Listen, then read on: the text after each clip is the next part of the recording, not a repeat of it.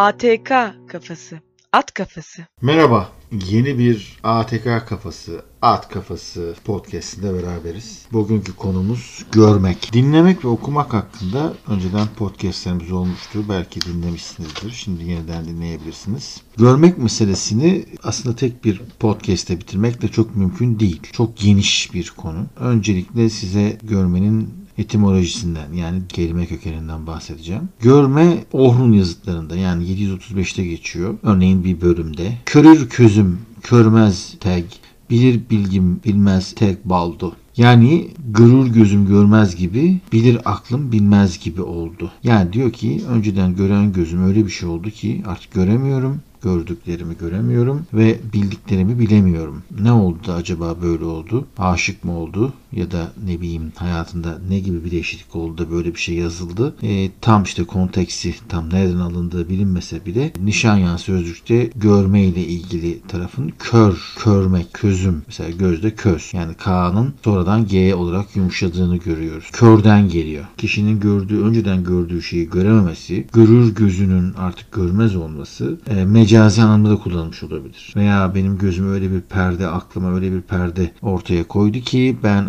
bu yetilerimden de geri kalmış durumdayım demek istiyor. Bir ufak bir yanlış anlaşılma oluyor. Görmek körden gelmiyor. Yani gören kişi, görle kör olan kişi, yani göremeyen kişi, görmesinde engel olan kişi değil. Çünkü kör kelimesi Farsi, Farsçadan geliyor. Zaten gör, eski Türkçe olduğu belli. Et, it, ot, at. Bunun gibi iki ya da üç harfli tüm çok basit, çok sade e, kelimeler için hemen eski Türkçe yaftasını yapıştırabilirsiniz. Hatta ki hatta nankör de yine Farsi. Nan ekmek demek, kör görmez demek. Ekmeği, emeği, var olan değeri görmeyene nankör deniyor. Ben nankörü Fransızca zannederim. Ama değilmiş. Bir de kora kor var. Tabii kora da gidiyor. Körden sonra kor da gidiyor. Kor işte merkezde olan veya yanan, köz gibi, közlenmiş gibi, kor merkezde olan. Şaşırtıcı kora kor lafı, sana kora kor dişe diş derler ya. Kora kor da Fransızca. Yani beden bedene demek. Beden bedene çarpışmak. Kora kor çarpışmak. Arada silah olmadan beden bedene böyle bayağı güreşerek gibi. Görme söz konusu o zaman. Benim aklıma iki şey geliyor. Birincisi, bize üniversiteye girdiğimizde zaman çok beylik bir laf edilmişti. İşte mimar bakmaz görür. Siz de bakmayın görün diye. Bakmak ayrı bir tabir. Mermer de bakabilirsin. Mal mal da. Her bakan her şeyi göremez. Görmek inanmaktır. Yani gözlerimle gördüm falan diye. Görmenin inanmakla alakalı. Duymaktan öte görmenin teskin edici, güvenilir olduğu gibi böyle bir durum var. Gözlerimle görüyorum. Ki aslında başka bir yere dikkati yoğunlaştırarak görme eyleminizin güvenilirliğini de çöpe atabilirsiniz. Dediğim gibi birinci beylik laf bakmayın göründür. Tabii üç boyutlu görme yeteneğinden de bahsedeceğiz. Dördüncü boyut ve beşinci boyut da var bu işin içinde, ama daha bir gün mimar olmak isteyen biri bana sormuştu. Nelere ihtiyacım var? İşte cinali bile çizemiyorum. Yazım kötü, resmim kötü. Ben ne yapabilirim? Değil. Eskiz çizmek için çok güzel bir resminiz olması gerekmiyor. Yani mimar olmak için ressam olmanıza gerek yok. Ama tabii varsa yeteneğiniz o cepte. O güzel olur, ama asıl mimar olmak için en başta, bir sürü şeyin yanında en başta muhakkak ve muhakkak üç boyutlu görme yeteneğinizin olması lazım. Bu da bir yetenek. Sonradan elde edilir mi, edilemez mi hala tartışılıyor. üç boyutlu görme yeteneği de işte bir objenin kesitini almak, arka tarafını görmek, üst tarafını görmekten ibaret de değil. Bir objenin, bir binanın o arsada modellendiği zaman ya da inşa edildiği zaman nasıl bir etki yaratacağını ve nasıl ortaya çıkacağını daha eskiz aşamasında görmekten bahsediyorum. Bir nevi hayal edebilmek. Çok kolay bir iş değildir. Bir mimarın elde etmesi gereken önemli bir yetenektir ve bu, bu sözle de anlatılamaz. Biz de bir şekilde mimari konuşurken kalemle konuşmayı tercih ederiz. Bayağı bildiğin bir şey anlatırken hemen bir defter kitap açarız. Benim bu kitap ve kırtasiyeye bu kadar meraklı olmamın bir sebebi de bu. Hemen her şeyi çizmek istiyorum. O yüzden yanımda devamlı bir kalem olmak zorunda kalıyor. E bir kalem olduğu zaman da işte kaleme meraklı oluyorsun. Ama dediğim gibi mimarlıkta bakmak, görmek, hatta üç boyutlu bakmaktan öte üç boyutlu görmek oldukça önemli bir kıstas. Bunu nasıl elde edeceğiniz sözlü olarak anlatılacak bir şey değil, usta çırak ilişkisiyle ortaya çıkıyor. Belli bir zaman sonra neyin ne olacağını, mekanı yavaş yavaş kafanızda görüyorsun. Bunun gibi filmler var. İşte yeni Netflix dizisi Queen's Gambit'te geçiyor. İşte çocuk bir şekilde tavana bakarak, tavanda satranç tahtasını bilmem kaç hamle ileriyi takip ederek hayal edebiliyor. Bu da başka bir görme yeteneği olsa gerek. Ben o diziyi seyrettim. Spoiler vererek dizi seyretme zevkinizi bozmamak için de fazla açık etmiyorum. Ama dediğim gibi orada da var. Keza yine Satranç isimli romanında Stefan Zweig böyle bir etkiden bahseder. Yine onda da spoiler vermeyeyim. Kısa bir kitapçıktır. Çok zevklidir. Okumanızı öneririm. Gemide geçer. Stefan Zweig'in de İkinci Dünya Savaşı'ndaki etkilerden dolayı gemiyle Latin Amerika'ya gitmesi de etkilidir. Yani gemi yolculuğu açısından. Ve tabii kahramanın kendi yaşadığı, içten yaşadığı bazı sıkıntıları da Stefan Zweig'in sonu da çok iyi olmamıştır. Şimdi birincisi bakmayın göründü. İkincisi de beni derinden etkileyen ve görme hususu gündeme geldiği zaman hemen aklıma gelen, okuduğum kitaplardan beni çok etkileyenlerden biri olan John Berger'ın Görme Biçimleri. Şahane bir kitaptır. Bu kitabı okumanızı tavsiye ederim. Ama tabii ödev olarak vermiyorum. Podcast yayıncısı nasıl kalkıp da bir dinleyiciye ödev verebilir? Bu ödev değil. Ama hani kitap okumak size zor geliyorsa, ki kitaptan biraz daha etkili olan B B C dört'da yani B B C'nin dördüncü kanalında yayınlanmış bin dokuz yüz yetmiş iki'deki belgeseli YouTube'dan bulabiliyorsunuz. Türkçe altyazısı da var. Altyazı biraz kötü ama olsun. Hatta belgeselin kalitesi de kötü ama önemli değil. Çok başarılı. dört bölümden oluşuyor. Aralar yok. Böyle arka arkaya bir buçuk saatte dinleyebilirsiniz. Biraz da sanattan, resimden hoşlanıyorsanız bence kaçırmayın John Berger'ın Görme Biçimleri belgeselini. Şimdi mecburen görme dendiği zaman görme biçimlerine yaklaşırken sanat tarihine de girmiş. Zaten kendisinin alanı o. Biraz resim sanatı öne alınıyor bu belgeselde. Benim için görme mimarlıktan ötürü yani meslek hastalığı olsa gerek. Üç boyutlu görme ve gördüğünü algılayıp arkasından bunu yorumlayabilme yetisi. Yani benim için görme sinestezik bir açıdan bakıldığı zaman anlam kazanıyor. Görmek demek gözünüzde görüp aa bu köpek, aa bu kahve kupası, masanın üzerinde bir kalem var değil. Görmek perspektifi açıdan bir iki boyutlu resme bakmak, fotoğrafa bakmak da değil. Görmek söz konusu objenin bir şekilde beyinde modellenmesi demek. Ünlü matematikçimiz Cahit Arf ki on liranın arkasında kendisinin resmi vardır. Cahit Arf der ki matematik doğanın beyinde modellenmesidir der. Bakın güzel laf. Ben de görme meselesini beynin bir objeyi bir şekilde hayal edebilmesi veya kurgulayabilmesi yani modelleyebilmesi olarak görüyorum. Görmeyi öyle görüyorum yani. Kör közüm körmez ol değil falan değil, değil de görü de onun gibi vizyonerlik, vizyon, vision hepsi böyle birbirine bağlı şeyler. Görebilmek, geleceği görebilmek faldan falan bahsetmiyorum. Bir nevi satranç gibi satranç tahtasını çok iyi derecede yorumlayabilmek, arkasından stratejileri belirleyebilmek, neyin ne olacağını ortaya koymak. Bu o kadar etkilidir ki bir heykelin meydana nasıl duracağını, peyzaj etkisinin genel kamusal mekanı nasıl değiştireceğini, bir rengin e, baskın olursa o mekanı nasıl değiştireceğini de görme meselesidir. Burada gördüğünüz masa ahşap değil de tamamıyla paslanmaz çelikten olsaydı nasıl bir etki yaratırdı? Bunu da görmeniz gerekir. Ben görmeyi çok geniş açıdan kabul ediyorum. Devam edelim. Yine spoiler vermeyeceğim. Belgeseli seyredip de gelin derim ama seyretmediyseniz sizi bu zevkinizden mahrum etmeyeceğim. Batı perspektifinden bakan resim sanatının işte bin dokuz yüzlü yıllara kadar yani bin dört yüz'den başlayıp bin dokuz yüz yıllara kadar içine Rönesans da giriyor bunun. Bu sırada gelişmesini çok iyi masaya yatırıyor bu belgesel. National Gallery'ye çok fazla atıfta bulunuyor. Çünkü Londra'da şahane bir binadadır. Merkezdedir. Oraya bedava girebiliyorsunuz bir bölümüne sanırım. Ben çok girmiştim vardı. Şimdi paralı oldu mu olmadı mı? Açık mı kapalı mı bilmiyorum ama hatta National Gallery Portrait bölümünde çok bulundum. Çok severim. Çok güzel şeyler de var. Çok güzel örnekler, çok güzel eserler de orada bulunabiliyor. Eğer zamanınız varsa sessiz sessiz hepsini gezebilirsiniz. Belgesel şöyle başlıyor. İnsan gözü, kafasında bulunan insan gözü bir şekilde bir yere gidip bakabiliyor. Örneğin bir kilisedeki bir mozaik, bir ikona, bir resim oranın malı oluyor. Yani resim denen şey aslında ilk çıktığında ancak bir duvar resmi olarak, bir mekan içinde süsleme olarak o mekanı mekanı da bir şekilde tanımlayan, o mekanın unik, eşsiz bir parçası olan, mütemmim cüzü olan, ayrılmaz bir parçası olan ve o mekanı da tanımlayan bir kavram. Sonra sonra resim sanatı taşınabilir, tuvaldi, başka bir şeydi, onların üzerine konulduğu zaman mobil duruma geçiyor. Mobil duruma geçince de bundan sonra resim bir veri vermeye başlıyor. Data diyor. Yani siz çok zengin bir Avrupalı tüccarsınız. O kadar zenginsiniz ki ölümsüzleşmek için portrenizi yaptırıyorsunuz. Örneğin Fatih Sultan Mehmet'in kendi portresini yaptırması. Yakın zamanda İstanbul Büyükşehir Belediyesi çok uygun fiyata satın alıp onu bir şekilde İstanbul'a kazandırdı. Önemli bir durum bu. Yani Fatih Sultan Mehmet öylesine bir isim olmaktan öte kendi suretini, kendi görünümünü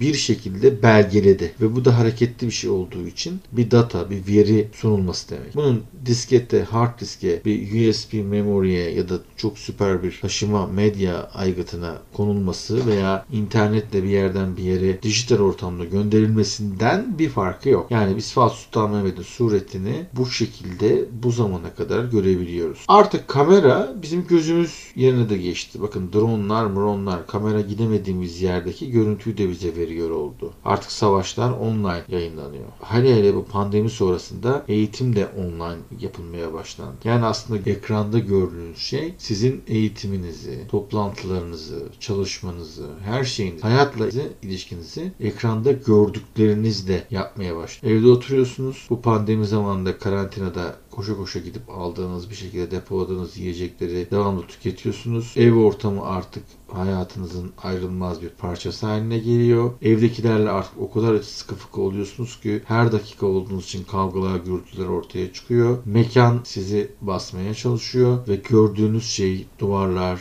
yatak, oturma odası, oturma odasındaki televizyon olabiliyor. O televizyona bakıyorsunuz. Ya o televizyondan gelenler size bir şeyler sunuyor. Cep telefonunuza bakıyorsunuz. Ekran, yani ekranlara bakıyorsunuz. Gördüğünüz şey bir şekilde hayatınız olmaya başlıyor. Yani bu ekran denen şey bir pencere olmaya başlıyor. AutoCAD'de öyle de mimarlara ilk anlatırken önünüzde bir kağıt var ama artık bu kağıt böyle sınırlı bir kağıt değil. Uzay boşluğuna bakıyorsunuz deriz. AutoCAD'de bir şeyi bir bölü bir çizebileceğiniz gibi bir bölü bin çizebilirsiniz. Yani İstanbul'un çok büyük dijital bir paftasını tek bir ekranda zoom extend komutuyla, yani ekrana sığdır komutuyla görmeniz mümkün. Veya öyle bir zoomlarsınız ki oraya zoom yapa yapa yapa yapa, vektöreldir çünkü. Kendi evinizi bulursunuz. Oturma odanızı bulursunuz. Oturma odanızdaki masanızı, yani altmış santim yüz yirmi santim ise oturduğunuz koltuğu bir bölü bir görüp bir bölü bir de bakabilirsiniz. Daha da ilerisi bu tür bilgisayar yazılımları, C A D yazılımları sayesinde bir bölü bir ölçekten daha büyüğüne de girebilirsiniz. Yani on bölü bir bakabilirsiniz. yirmi bölü bir bakabilirsiniz. Örneğin bir masanın, bir sandalyenin bileşim detaylarını ayrıca içine girerek daha da büyütebilirsiniz.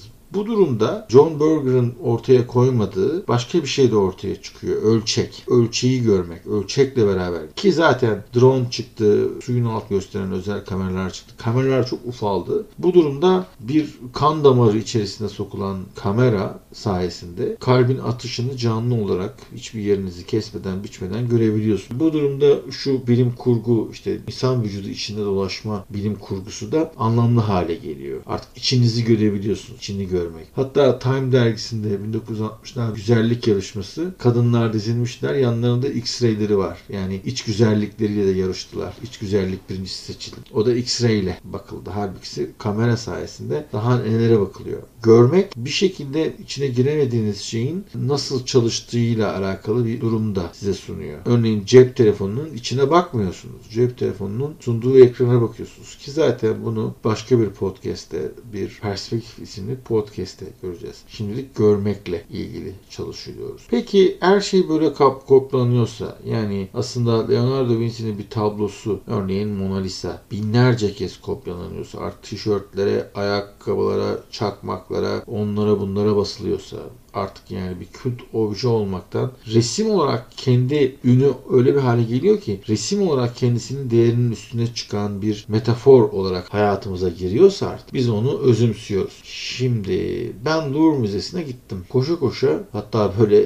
o kadar büyük bir Louvre Müzesi, oklarla Mona Lisa'nın tablosuna nasıl, Leonardo'nun tablosuna nasıl gideceğiniz gösteriliyordu. Çünkü herkes oraya gidiyordu. Büyük bir salon. Çok büyük bir salon. Zaten yorulmuşuz. Ayakta yürüyoruz. Ben de çok öyle yürümeyi seven biri değilim. Efendim gittik. Cücük kadar tablo. otuz santim otuz santim. Çok ufacık bir tablo bu. Ve tablo duvarda duruyor. Bir camla ayrılmış. Başka bir güvenlik camı daha var. Kurşun geçirmez. Işıklandırılması nispeten az. O camdan sonra da bilmem kaç metre boşluk var. Sonra bir korkuluk var. Turistler o boşluğu da geçemiyorlar. Yani nereden baksanız bir on metre uzaktasınız. O da en öndeki turist. Yani en öne gitmeniz neredeyse imkansız. İnsan kalabalığı bildiğiniz gibi değil. Bunların derdi ya selfie çekmek ya da iPad'leri, tabletleri var ellerinde. Onu böyle kaldırmışlar tepsi gibi. Oradan bakıyorlar, zoomlayıp çekiyorlar. Zaten sen yirmi metredesin kardeşim. Onu nasıl zoomlayacaksın da onu nasıl... Hadi çektin. O kadar kalitesiz çıkacak ki o. Işık yok çünkü. Portreyi bozuyor diye ışık kullanmıyorlar. O kadar para vermişsin. Sıraya girmişsin. Bilmem ne etmişsin. Millet birbirini itiyor. E ben gittim. Yani ben onun niye fotoğrafını çekeyim ki? Niye bununla uğraşayım ki dedim yani. Saçmalık. Çocuklar görmek istiyorlardı. Onlar o kalabalığa karışıp itişip kakıştılar. Ben hiç o kalabalığa girmeden gittim, orada oturacak da yer bulunamıyor. Köşede bir yerde yere çömeldim. Ayaklarım nasıl ağrıyor? Hiç de benim bana bir şey ifade et. Onun yerine yeni açılan İslam Sanatları Müzesi tenhaydı. Tertemizdi. Daha aydınlıktı. Oraya gitmeyi tercih ettik hemen akabinde. Çok durmadık asıl o salonda. Yani onun fotoğrafını çekeceğin ne oluyor? Belgeliyor musun yani? Ya herhalde dünyada en çok kopyası yapılan ikona odur. Mona Lisa tablosudur. O tabloyu bilmem kaç zoomla fotoğrafladığınız zaman ne oluyor ki? Zaten o tablonun orijinal olduğunu kim söyledi? Değil ki. Koyar mı adamın oraya? Tamam kurşun geçirmeye bilmem ne ama ben Mona Lisa'ya sahip olsam Louvre Müzesi onu oraya koymam. Çok iyi bir imitasyonunu koyarım. E zaten yirmi metre öteden bakıyorsun kardeşim. Ya bazı resimlerin, bazı prodüksiyonları yani tıpkı kopyaları gerçeğinden iyi. Aynen cover yapanlar gibi. E bu durumda onun gerçek olduğunu kimse bilmiyor. Ha ben Louvre'a gittim gerçeğini gördüm diye bir şekilde belgelemek için mi? Neden? Gittim dersin olur biter. Yani sana acayip bir, seni çok heyecanlandıran bir tecrübe mi sunuyor? Haydi sunuyor. Oradaki kısıtlı mekanında bu tecrübeyi mi özümsemek istersin? Yoksa fotoğraf çekip birilerine kanıtlamayı mı? Abi rahat ol. Sen oraya gittiysen gittin. Baktıysan baktın. Ben gittim bakmadım. İlgilenmedim. Çünkü baktım ki bir manası yok. Göremiyorum yani. Anlayamıyorum. Görmüyorum. Şimdi ondan bahsediyor John Berger. Diyor ki buradaki orijinal resmin gerçeğinin orada olması durumunda onun kamerayla ya da başka kopyalama aletleriyle veya başka bir ressam tarafından reprodüksiyonunun yapılması durumunda orijinalinin bir yerde olduğunu biliyorsunuz. Neydi efendim? Eskiden duvar resimleri bir mekanı tanımlardı. Yani Mona Lisa İtalyan bir ressamın elinden çıkmış olsa dahi Fransa'da olduğu biliniyor. Louvre Müzesi'ni tanımlayan etkilerden bir tanesi de bu. Aynı şekilde National Gallery'de de çok değerli sanat eserleri var. Gerçekleri var, orijinalleri var. Ama bunlar müzede sergileniyor mu, sergilenmiyor mu orasını bilmiyorum. Ki zaten turizmin neden bir illüzyon olduğunu da anlatacağım. Orijinal resmin değeri bazen iki buçuk milyon pound, belki yüz milyon pound olabiliyor. Orijinal resmin değeri on milyon dolarsa onun kopyalarının değerleri bir dolara kadar, on sente kadar neyin üzerindeyse, yani artık öyle bir hale geliyor ki işte bir dolarlık çakmağın üzerine basıldığı zaman aslında onun bir değeri yok, bir dolar oluyor. Yani çakmağın değeri, çakmağın plastiğinin ve içindeki gazının kendi değeri kadar oluyor üzerine basılan. Belki belki bu doksan dokuz sent olabilir. bir sentte baskı ücreti var. Onun işçiliği var. Onun malzemesi var. Yani toplamda bir sente, iki sente karşılık geliyor. Ki zaten süper kahramanlar, çizgi film kahramanları, şarkıcılar, onların fan club'larının sattığı tişörttü, çantaydı falan gibi onların resimlerini konduğu yerde her ürün başına müellifine, yani bu işin sahibine, fotoğrafın sahibine belirli bir para ayrılıyor. Aynen Windows'un da laptop sattığı zaman üzerine koyduğu işletim sisteminden, embedded'den aldığı düşük yirmi otuz dolarlık bir ücret gibi. Sonu yok ama. O kadar çok kopya var ki bu Mona Lisa'da böyle bir işletim sistemi oluyor. Bomboş bembeyaz bir çakmak vermek yerine üzerine bunu konuyor. Bu tür ikonalar Çey'nin resmi. Efendim bizde Atatürk biliyorsunuz. Her yere koyuluyor. Hatta Lamy Atatürk imzalı kalemleri biraz daha fazlaya satıyordu. Niye yapıyorsa artık. Lamy'e eşantiyon dışında böyle bir şey basılmıyor. asılmazken Atatürk'ün imzasını Alman malı bir şeyin üzerine konuyor. Konuşmak lazım bu. Niye Atatürkçü mü oldunuz yani, şimdi onun üzerine o koyduğu zaman Atatürk'e değer mi vermiş oluyorsun? yüz liralık dolma kaleminin üzerine Atatürk'ün imza, imzası o adam. Atatürk'ün imzasını Atatürk de bulmadı. Bir grafiker buldu. Ermeni asıllı bir grafiker. Neyse o konular da farklı. Dediğim gibi artık orijinal resmin değeri onun bu kadar çok kopyalanması ve kopyalanırken telif parası alamaması. Yani siz kalkıp da İtalya'ya veya Louvre Müzesi'ne Mona Lisa'yı kullandığınız için para mı ödüyorsunuz resim olarak? Hayır, ödemiyorsunuz. Aynı şekilde bu telif ücretinden muaf ya orijinal resme sahip olan. Ama o kadar çok kopyası yapılıyor ki orijinal resmin değeri de on milyon pound, yüz milyon pound oluyor. yüz milyon dolar oluyor. bir milyar bilmem kaç oluyor. O neden? Bu kadar çok kopyalandığı için. O kopyalarının değerleri bu tarafa doğru aktarılıyor. Açıkçası bir resim artık bir ikona haline geliyor ki puta tapmanın engellendiği din sadece İslamiyet değil. İkona karşıtı olduğu zaman dünyadaki bütün Hristiyan kiliselerindeki ikonalar, mozaikler tahrip edilmiş veya üzerleri kapatılmış. Yani Hristiyanlar yapmış bunu. Çünkü Meryem ve İsa'nın ya da oradaki azizlerin böyle suretlerinin ortaya konması onların kutsal değerlerine karşı bir olumsuz etki yarattığı içindir. Bizde de Hz. Muhammed tasvir edilmez mesela. Çağrı filminden herhalde ilk öyle anlamışsınızdır. Ben ilk Microsoft'un bin dokuz yüz doksan beş yılında çıkardığı Encarta ansiklopedisiyle o zaman yeni almıştım C D-ROM sürücüyü. C D-ROM sürücüyle e, ses kartı beraber geliyordu. Çok da ciddi paraydı. iki yüz üç yüz dolarda düşün bak. Şimdi bilgisayarı alıyorsun. Bilgisayarın sesi çıkmıyor. Hatta böyle Macintosh'un ses kartı yanında geldiği için Macintosh kullanıcıları P C kullanıcılarına böyle biraz aşağılayıcı bir şekilde bakarlardı. Şimdi P C'yi alıyorsun. Üzerinde Windows kurulu ama ses çıkmıyor aletten. Bir tane ses kartı alıp takıyorsun. Bir de C D-ROM sürücü takıyorsun. D V D değil, C D-ROM sürücü. Yaklaşık yedi yüz megabayt, inanılmaz bir depolama alanı. Bana da bir yerden bir ödünç mödünç Microsoft Encarta'nın C D'si geçmişti elime. Bir de C D'de bir sorun vardı. Biraz daha ufak gibiydi galiba. Onu taktım mı içeride herhalde oturamıyordu onun yuvasına. diye bir ses geliyor. Sanki yani bir uzay mekiği havalanıyor gibi bir ses geliyorduk ama, ama o Encarta'daki sanat kısmındaki o zamana göre yüksek çözünürlüklü resimleri böyle arka arkaya görebilmek beni çok mutlu etmişti ya. Sanat tarihi açısındaki açısından ressamların dünyada yarattıkları sanatsal etkiyi yakalamam o C D-ROM sayesinde olmuştu. Benim için çok büyük bir gelişmeydi ki biz dijitale doğmayan yani analogla başlayıp dijitale yetmişlere, bin dokuz yüz yetmişlere doğmuş kuşaklardanız. E böyle olunca bu Encarta beni çok etkilemişti. Şimdi John Berger diyor ki durağan resmi böyle, hatta bir örnek var, bir infaz, bir kasaba meydanında bir infaz durumu var, onu resmetmiş ressam. Fakat çok uzaktan bakınca resim büyük bir resim olmasına rağmen ve o infaz sürecinde meydanda bulunanlar yüz kişiyi falan çizmiş. Çok uzaktan bakınca o resimden aslında hiçbir şey anlamıyorsunuz ama elinize büyüte çalıp da minik minik baktığınız zaman orada idam edileceklerin meydana getirilmesi, o sırada dar ağacının taşınması, dedikodu yapan kadınlar, satıcılar,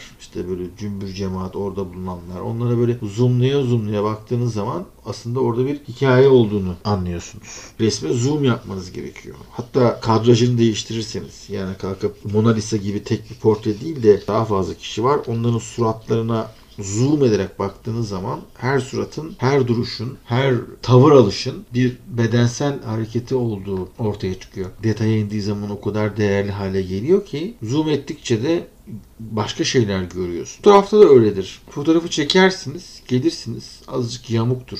Hemen onu düzeltirsiniz. Bir caminin fotoğrafıdır bu. Çok iyi kadrajı verirlersiniz. Gereksiz yerleri croplarsınız, kırpıp atarsınız. Hatta ki hatta arkasından resmin içinden kontrast bir renk seçip paspartu dediğimiz resmin etrafına bir boşluk bırakabilirsiniz. Resmin etrafında bir boşluk bıraktı mı ne oluyor? Bütün proporsiyonları değiştiriyorsun. Çok acayip. Yani bir fotoğraf paspartu mu, paspartusuz mu saklanmalı? Bunlar önemli detaylar. Ben de zamanında paspartu hilesine çok başvuruyordum. Resmin dörtte üç kuralı var. Resimdeki ana gösterilmesi gereken objenin, tüm tablonun dörtte üçünde bir yerlerde durması gibi dörtte üç kuralı var. O zaman işler değişiyor. Ters ışık yaptığınız zaman negatif pozitif alanlar Bunların hepsi de bir fotoğrafçılık etkileri ki bunlar resim sanatında da vardı. Paspartu, büyüklük, dörtte üç kuralı gibi şeyler de bu dijital ortamlarda tüm resmi farklı görmemizi sağlıyor. Aynı şekilde eğer bir kameradan bakıyorsak o kameranın oluşturduğu çözünürlük veya onun dörtgen ya on altıya dokuz olması, dörde üç olması dahi görme etkisini çok değiştiriyor ki zaten başka etkiler de var. Örneğin kadrajdan öte televizyonda bir resim, yine aynı belgeselde geçer. Resimden önce mutlu dansçıların dans etmesini görüp sonra bir infaz sahnesini görmenizle gerçekten vahşi bir, gerçek bir infaz videosunun hemen arkasından resme bakmanız çok etkili bir durum olabiliyor. Gördüğünüz durağan bir resimde zaman akışı yok. O zaman ne çıkıyor? Çizgi roman. Çizgi romanla işte ilk o geldi, bu gitti diye böyle hareket katabiliyorsun. Resim sessiz ve durağan bir görüntü. Resim. Müzik de çok önemli. Resim üzerine konulmuş bir dini müzik ya da bir İtalyan operası, opereti değişik bir durum ortaya koyabiliyor. Buğday başaklarını gösteren bir resimde alt tarafa saz koyarsanız verimli topraklarıyla Anadolu. Onun dışında sadece bir rüzgar hışırtısı koyarsanız da daha dingin bir sonuç elde etmeniz mümkün. Resimin yanındaki müziğin de sesin de sinestezik açıdan gözleyeni, göreni çok değişik duygulara attığı da ortada. Resmin de bir hikayesi vardır. Örneğin ressamın bir resmi çizerken neler yaşadığını ve hayat gailesini görürseniz, bilirseniz daha farklı bakarsınız. Bir ressam bin altı yüzlü yıllarda beş tane vali ve valinin karılarını, onları çizerken kadınları ayrı çiziyor, adamları, valileri ayrı çiziyor. Bununla ilgili sanat tarihi uzmanları bu resimle ilgili bir açıklama yaptıklarında aslında bunu çizerken maddi olarak çok kötü durumda olan ressamın eğer devlet yetkililerinin ona tezek vermezse soğuktan öleceği ortadayken bir nevi kendi sanatını sattığı gibi çok zavallı bir ortamı duyarsanız resimde, resme daha farklı bakıyorsunuz. Veya size bir Van Gogh tablosu gösteriyorlar. Başaklar var. Tam Van Gogh tipi. Bulutlar ve mavi gökyüzü sarının etkili olduğu bir resim. Aynı şekilde bulutların çizilmesi de tam Van Gogh tipi. Bir patika var. Tarlaya doğru giden. Patikanın üstünde de dört beş tane kuş yeni havalanmış. Böyle gidiyor. Buna bakıyorsunuz, diyorsunuz ki Van Gogh'un tablosu. Sessizlik. Bir dakika sonra size bu tabloyu sunan kişi diyor ki Van Gogh'un intihar etmeden önceki son resmi. O zaman işler çok değişiyor. Yani o başaklara, o göğü nasıl çizdiğine, aslında anlamsız olarak kuşların başakların üzerinden doğru uçmasının kendine kıyan, yetenekli ama başka dertleri olan, değişik depresyonlar içerisinde olan birinin kendini anlatması açısından ne kadar önemli olduğunu görüyoruz. O yüzden galiba hayatta olmayan ressamların ürünleri bir anda birken iki, ikiken üç, beşken on para etmeye başlıyor. Şimdi bir resmi hareketlendirmek, dediğim gibi resimden önce ve sonra neye bakmak, müzik, başka etkiler ve resmin hikayesiyle görme biçimlerimizin değiştiğini ortaya koyuyor. Size bir mimari mekanı ya da başka bir şey anlatırken ekstra bazı bilgilerle beraber görüntüleri koyduğum zaman kafanızdaki o iki datayı birleştirme durumu çok farklı. Ayasofya'ya gidip Ayasofya'daki mozaikleri gördüğünüz zaman Ayasofya bu mozaiklerle, bu mozaiklerde bu Ayasofya ile bütünlendiğini yakaladığınız zaman kendinizi daha farklı mekanda görüyorsunuz resim sayesinde, gördükleriniz sayesinde. Şimdi yine aynı belgeselde çocuklara Caravaggio'nun bir resmi gösteriliyor. Resim işte farklı müzik etkileriyle de sunulmuş. Çocukların daha direkt, daha dolayısız olarak olayı yorumladığını ortaya koyuyor belgeselci. Çocuklar masanın üzerindeki natürmort, üzüm üzüm, yemek memek ve karakterlerin el ve kol hareketlerinden o andaki sosyal durumlarının yakalanmasına giderken çocuklar ana karakterin kız mı erkek mi olduğunu anlayamıyorlar. Bazıları kız diyor, bazıları erkek diyor. Hatta erkekler erkek diyor, kızlar kadın diyor. Bu sırada bunu yakalamış olmalı ki hemen böyle kameraya bakıyor John Berger. Onlarla konuşan o. Çocuklarla, ben anaokulundan çıkmış çocuklarla yapıyor bunu. Çocukların daha iyi sanatı algıladığını, daha direkt başka bir şeyler katmadan algıladıktan sonra ki de haklı olabilir. Çünkü ne demiştik? Müzikle beraber baktığınız bir resim bile farklı bir sonuca sizi götürüyor demiştik. Onlar konulardan daha muaf oldukları için daha iyi sonuç çıkıyor ki aslında Caravaggio'nun homoseksüel bir hayatın olduğunu ve olabildiğince cinsel etkilerden uzak tutan nötr bir ana karakter çizmek istediğini anlıyorsunuz. Supper at Emmaus resmi. Ortada çocuklar İsa olduğunu iddia ettikleri bir şey var. Yine elini kaldırmış, sağ elini kaldırmış. Yanındaki adam onun omuzundan onu etki edermiş gibi. Tam o sırada karşısında, sağ çaprazında da birisi ya masadan kalkıyor ya da masaya oturuyor. Yemek var masanın üzerinde. İşte meyveler var, üzüm var, notrimort ve bir de kızarmış tavuk var. Başka biri de belki de onlara hizmet ediyor ayakta. Dört kişi var resimde. Caravaggio'nun Supper at Emmaus isimli çalışması. Onun orijinali de galiba National Gallery'de. O yüzden bu bilgiyi veriyor. Caravaggio kendine özgü işler çıkartan bir ressam. Kullandığı gölge ve koyu siyah yer, yerler ve karakterlerin suratlarının aydınlanması farklı bir duruma geliyor. Görme meselesi sanat tarihçisi olun olmayın. Genel olarak hayatımızda etkili bir durum. Gözümle gördüm. Görmekle işte hani bu kalp gözü var. Kalp gözünden de görüyor falan gibi çok abartılı sonuçlar olabilir ama görme duyusunun sinestezik açıdan başka duyularla birleşip beyindeki ayrı bir modellemeye yol açtığını bilmenizi istedim. Bugünkü konumuz böyle karışık bir şeydi. Görmeyi belki bir daha ama daha farklı tarafından yakalayarak irdeleyeceğiz. Umarım sıkılmadınız. Sizinle yeni bir A T K kafası, At kafası podcast'inde buluşmak üzere. Teşekkürler.